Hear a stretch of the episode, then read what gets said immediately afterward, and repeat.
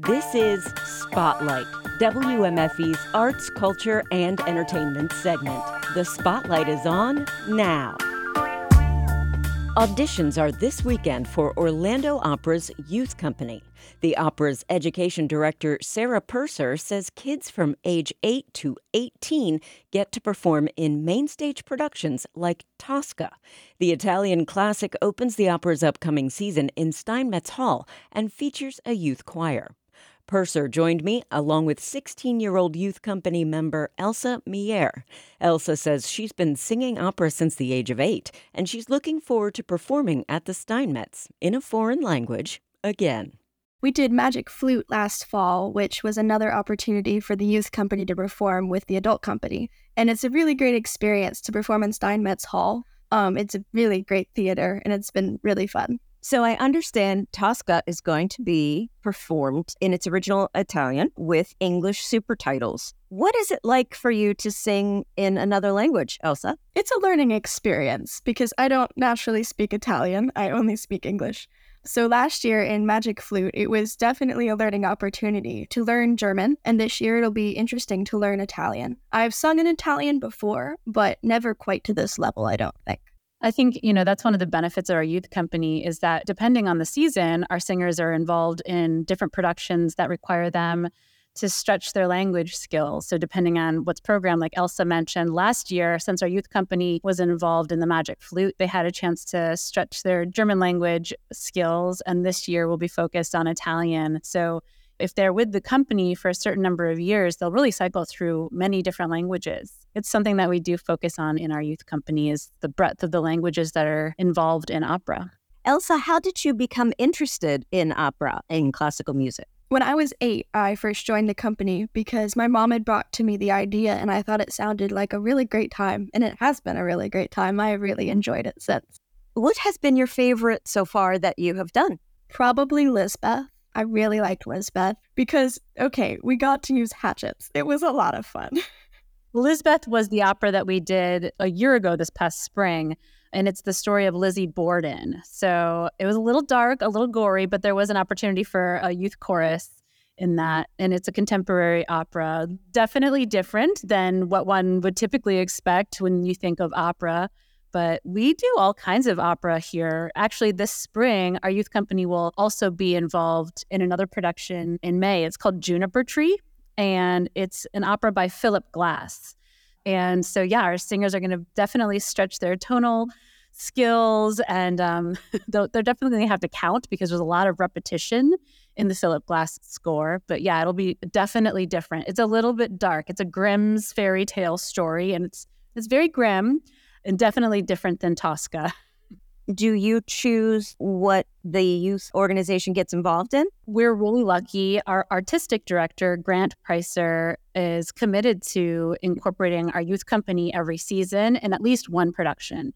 And so, looking forward, looking ahead at what's coming up in the next few seasons, he has programmed it in such a way that our youth company will be able to sing in many of the upcoming productions. So, as part of our curriculum, the singers learn music for the main stage productions, but they also learn music for recitals on their own. Um, the youth company does their own productions and performances as their own company.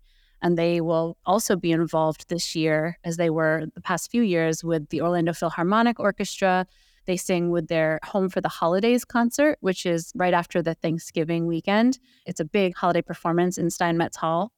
They'll also have a chance to do two recitals this year. One will be at the end of our fall semester. We call it Soup Opera.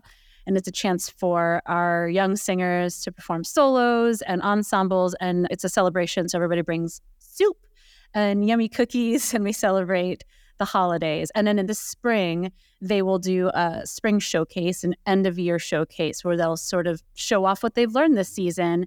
Elsa, do you have to audition every year or did you just have to audition one time? How does that work? We do have to audition every year. It creates a good opportunity for if we're going to audition for other things, it helps us get practice, getting comfortable in front of judges, that sort of thing, getting used to auditioning for things. Voices change too, you know, especially at this age you know, young singers' voices are in flux. So we like to hear every singer every season. We're really excited because this year we have auditions coming up this Saturday, August 26th, and we have a lot of singers signed up to audition. Almost 50 singers are signed up to audition for about 24 spots.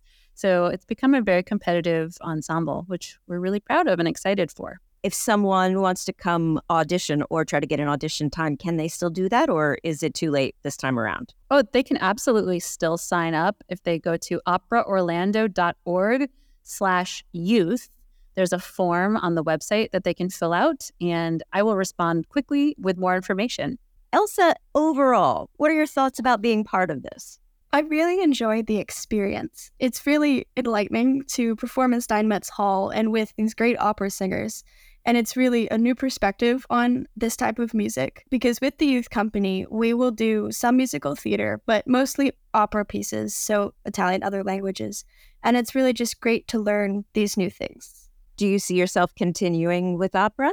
I don't see me continuing it with it being my main job, but I would love to participate in choruses um, because I really do love singing. I want to go into physics. I would like to be an astrophysicist. So I really love space. I really love math and I would just like to apply that to my life. The youth company is also, I think, a really great life skills builder because I can speak in front of people and not die.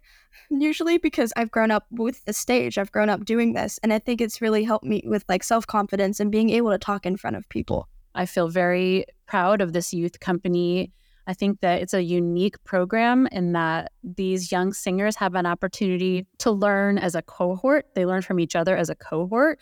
We divide the youth company into two groups. So there's a younger ensemble for 8 to 13 year olds, and then an older ensemble for the high schoolers, 14 to 18 year olds.